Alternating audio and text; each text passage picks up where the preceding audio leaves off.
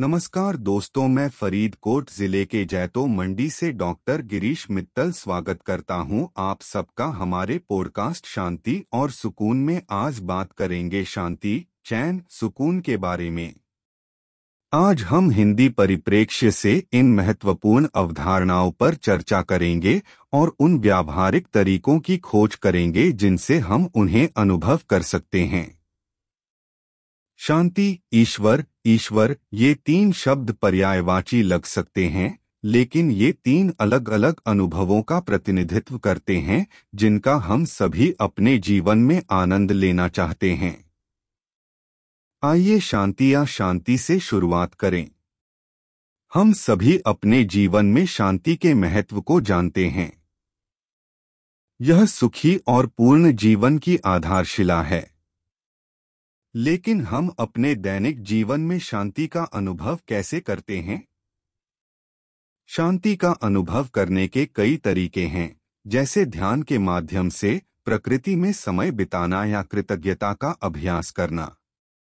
जो भी तरीका आपके लिए कारगर हो, अपने जीवन में शांति बनाने का प्रयास करना महत्वपूर्ण है।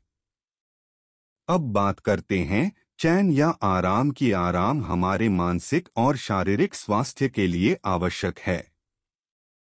यह हमारे शरीर को खुद की मरम्मत करने और हमारे दिमाग को तरोताजा और रिचार्ज करने की अनुमति देता है। हालाँकि आराम का मतलब हमेशा नींद नहीं होता। इसका मतलब पूरे दिन ब्रेक लेना, टहलने जाना या कोई शौक पूरा करना भी हो सकता है। हम सभी की आराम की जरूरतें अलग अलग होती हैं, और यह महत्वपूर्ण है कि हम अपने शरीर की बात सुने और उन्हें वह आराम दें जिसकी उन्हें ज़रूरत है। अंत में हम सत्य या शांति पर आते हैं। शांति आंतरिक शांति और शांति का अनुभव है।